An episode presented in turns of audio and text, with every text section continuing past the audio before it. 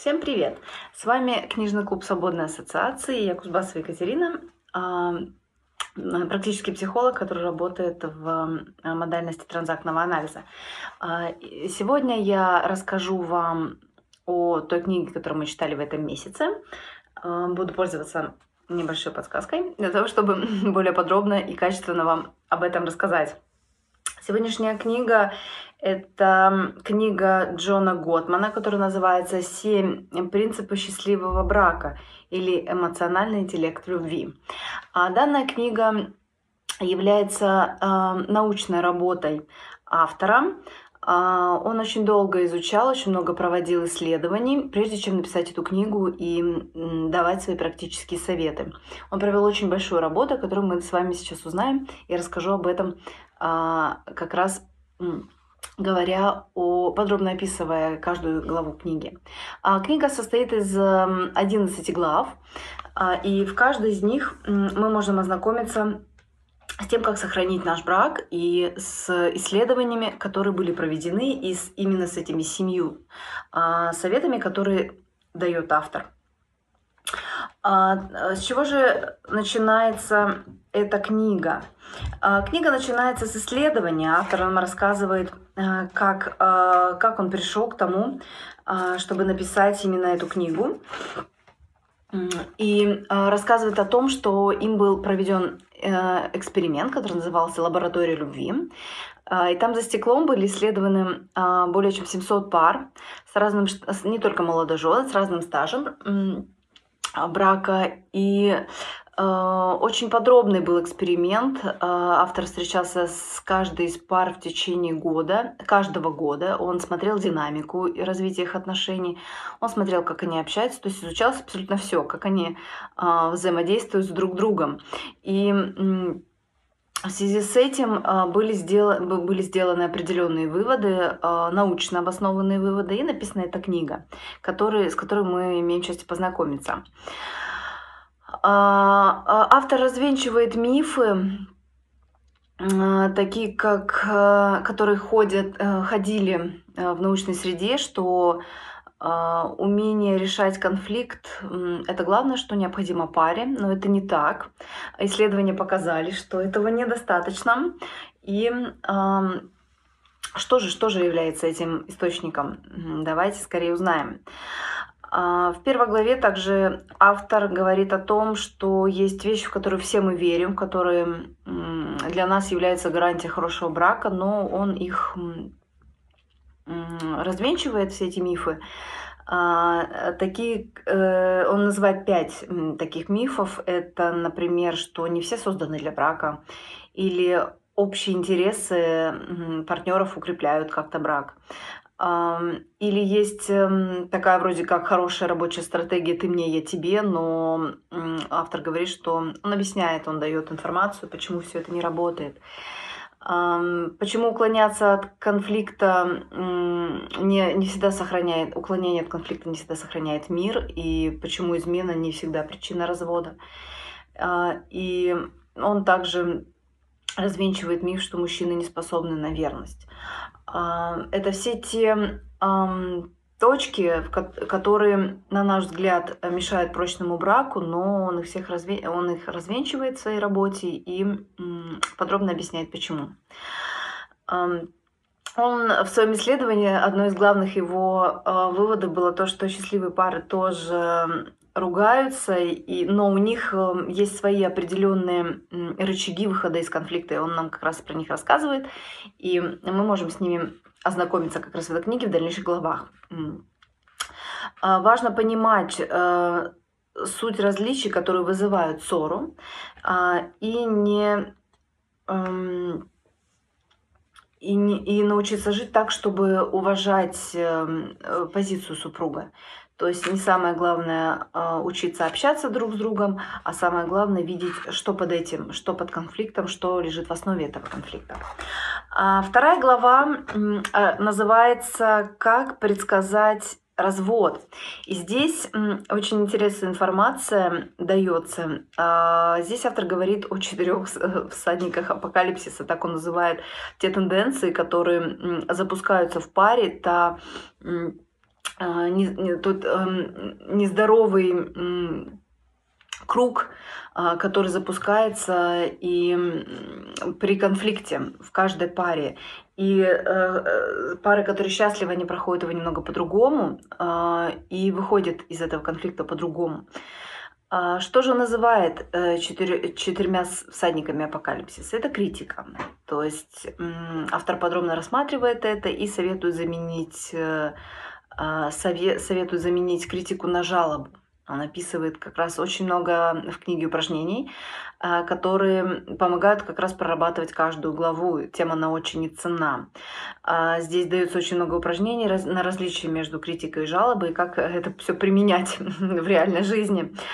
А, следующим за критикой, э, когда уже раскручивается этот э, круг патологический, идет презрение, то есть э, партнеры демонстрируют друг другу презрение, и это приводит уже к защитной реакции и далее к стене и отдалению. То есть э, диалог дальше невозможен, потому что один партнер просто уже уходит и не участвует в разговоре и чувствует эмоциональную дистанцию, которая со временем, если этот круг э, взаимодействует так же, ничего не происходит, партнер ничего не меняет, эмоциональная близость сокращает уходит из отношений и образуется, образуется холодность, отдаление, отчуждение в отношениях. Когда вот это происходит с одним партнером, э, второй ощущает э, захватывание эмоциями, его бросили, он ощущает огромный поток, прилив эмоций, называет автор это поток, а ощущение потока. И тоже не, не справляется с этим и нападает снова на партнера. И происходят в дальнейшем неудачные попытки к примирению. А в той паре, в которой э, все в итоге заканчивается разводом, эти попытки неудачны. То есть для того, чтобы они были удач... Э, у счастливых пар, есть чему поучиться. И чуть дальше мы посмотрим, что же это за шаги. А, также очень плохим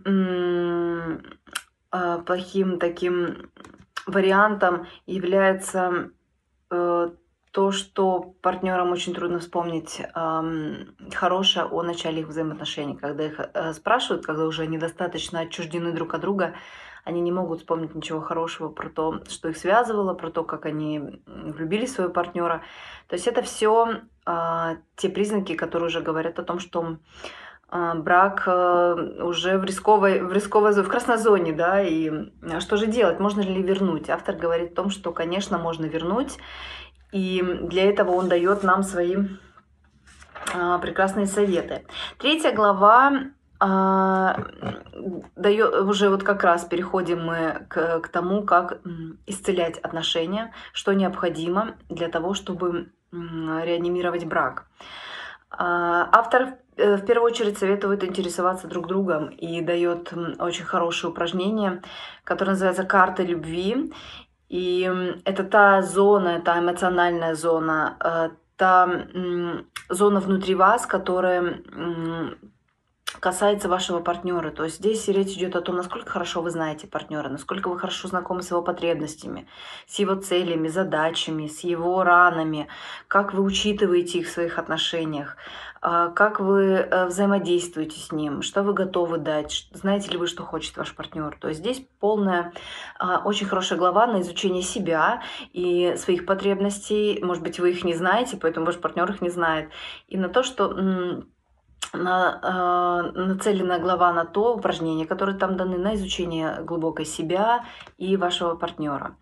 А упражнение дается 20 вопросов, которые вы можете изучить. Эм, а, мир эмоций а, вашего партнера, миссию его, то, что для него важно, его мечты, его опыт, его стремления, то, что вы не знали о нем с детства, да, для того, чтобы познакомиться больше и узнать его те какие-то белые, возможно, точки, э, белый лист, да, который вам неизвестен по каким, каким бы то ни было причинам. А, здесь автор нам помогает очень эффективно. Четвертая глава говорит о том, что очень важно культивировать нежность и восхищение внутри пары. А, необходимо э, знать многое о друг друге и сохранять вот это чувство любви и нежности, и восхищения, которое было в самом начале. Здесь автор предлагает нам тест, э, который поможет проанализировать а, наше прошлое э, и совместное прошлое с партнером. И разжечь пламя. Есть упражнение, которое называется «Я ценю в тебе» и «История и философия брака». А также в этой главе предлагается семинедельный курс по восстановлению нежности и восхищения. Очень подробные а, такие точечные упражнения, которые очень внимательно а, помогут вам по крупинкам прям восстановить как-то восстановить, э, может быть, возможно, утраченные нежность во взаимоотношениях. Пятая глава а, нас призывает быть внимательным друг к другу в мелочах, а, помогает изучить, насколько осталось, э, насколько много осталось романтики в отношениях. И э, рассказывает нам, что мы можем сделать для улучшения брака, а не для того, чтобы не для, не, для улучшения брака, и для этого рекомендуется сфокусироваться на том, что мы можем сделать для брака, а не на недостатках нашего партнера. То есть обычно в браке мы считаем, что кто-то виноват, э, что он мне не додал, что что-то происходит не так, что всем виноват партнер. Но а, Готман эм, советует сместить фокус э, на себе, на тех вещах, которые я могу сделать для своего брака, для своего партнера. А, э, в частности, учит, э, как учить как давать эмоциональную поддержку, потому что мы в ней всегда нуждаемся. То есть это самое главное. Он говорит о ценности именно этого навыка и что делать, если внимания не хватает в браке. А шестая глава а, называется «Позвольте жене командовать». Она как раз говорит нам о том, что а, как раз его исследование говорят плотно о том, что если мужчина не, пускает, не допускает свою жену к власти никаким образом, то вероятность серьезного кризиса у этого брака составляет аж 81%. Годман э, напрямую говорит, что меня, говорит, обсмеивали очень сильно за эту теорию, но, говорит, все мои исследования говорят о том, что необходимо уступать и дает упражнение в этой главе, как уступать, чтобы выиграть. И также дает очень интересное упражнение, где а, как будто бы мы на необитаемом острове пара, и чтобы они выбрали из того, что было в самолете, и как они будут делить власть как раз. А, то есть такое очень практическое упражнение, очень веселое а, чтобы понять, как распределяется власть в семье и какие можно сделать подвижки и вообще изучить этот момент в отношениях. Следующая седьмая глава она говорит о том, что существуют проблемы вечные и решаемые в паре. И что вечные проблемы составляют 69% а, вообще всех конфликтов, и что, в принципе, это самые, эти, эти вопросы, это проблемы нерешаемые. И они чаще всего а, всплывают во время ссор. Но он учится, он э, в этой главе очень классную дает методику э, определения, какая проблема вечная, какая решаемая. То есть вечная, она в принципе не решается, ее предлагается просто принять.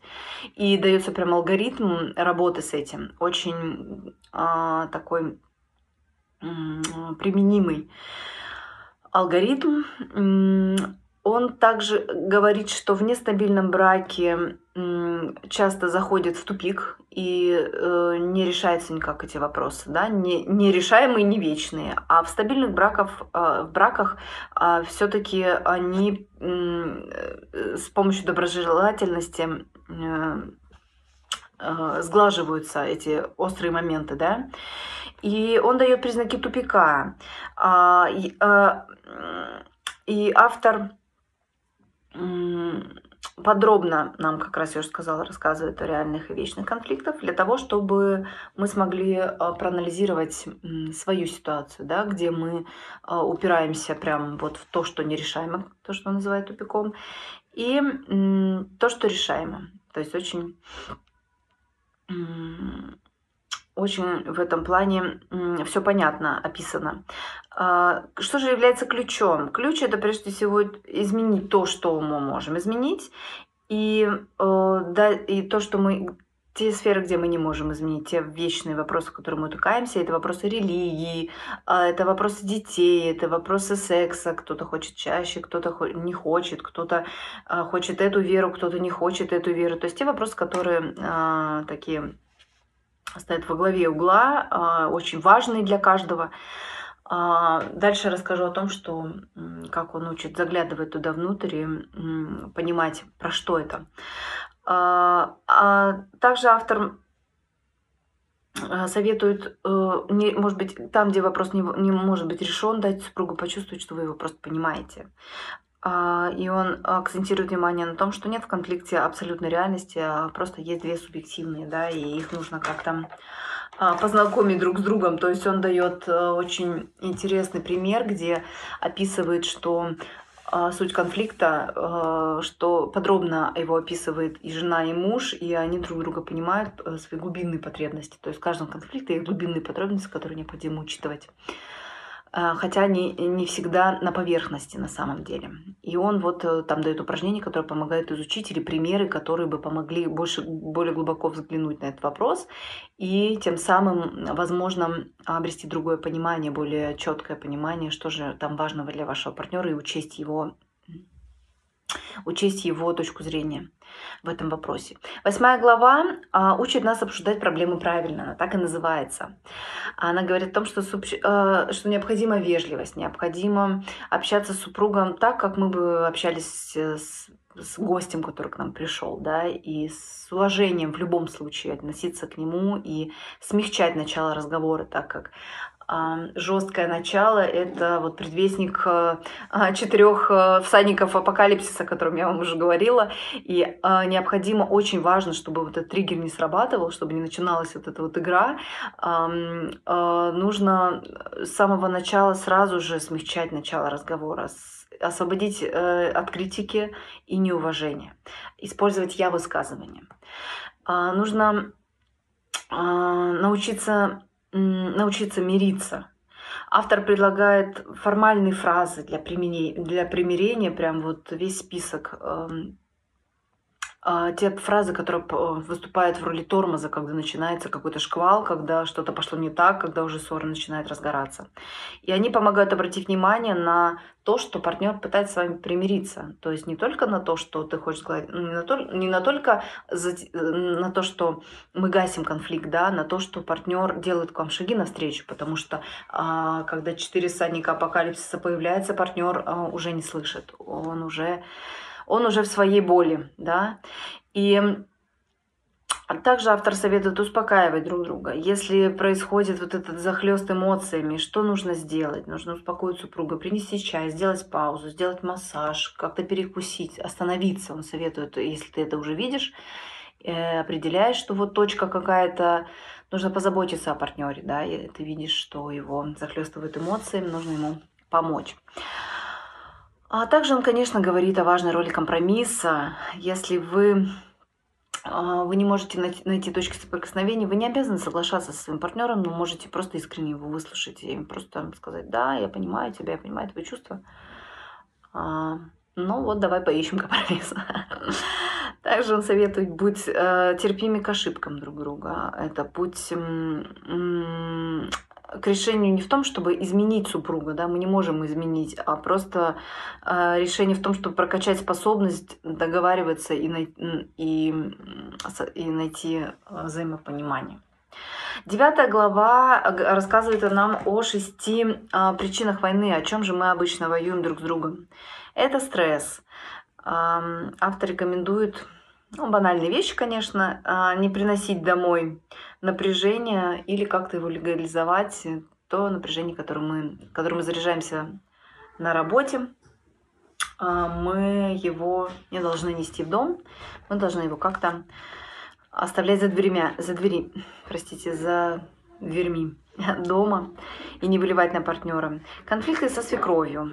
А автор советует определенно принимать сторону жены, и тогда конфликтов в браке будет меньше на эту тему. Если речь идет о деньгах, он советует э, нести список, э, список расходов, а, управлять ими и планировать. Также острой темой является тема секса. А, мы должны научиться понимать свои потребности и конкретно их проговаривать. Мы должны учиться понимать себя, чтобы легче было донести партнеру, что же мы хотим а, в этой области. Он говорит о важной роли а, просвещения и говорить о сексе как о чем, а всегда о чем-то приятном, никогда не, не накалять эту тему отдельно, не накалять а, не помещать ее в красную зону. А, пятое – это грязная посуда. Автор советует, будущий мужчина советует больше заниматься домашним хозяйством и делать а, не то, что не то, что а, помогать жене делать то, что она не любит, э, и там нет зависимости от того, что, сколько делать, да, а делать именно то, что просит жена. Например, этого немного, но это не любит делать, чтобы жена обращала на это внимание. А если конфликтная тема – это рождение первенства, то первенца, то автор эм, рекомендует сосредоточиться на друг друге, а, как на супругах, как на партнерах, не только как на родителях. Не отстранять отца от эм, ухода за ребенком. Советует отцу, отцу играть больше с младенцем, включаться. Советует больше выделить время для двоих, э, дать отдых матери и учитывать нужды отца. Десятая глава рассказывает нам о том, как смириться с тем, что вы разные. А в счастливом браке а, супруги не тянут одеяло на себя помогают просто не каждый себе, да, а просто учат осуществлять э, мечты друга, помогают друг другу осуществлять свои мечты, мечты друг друга.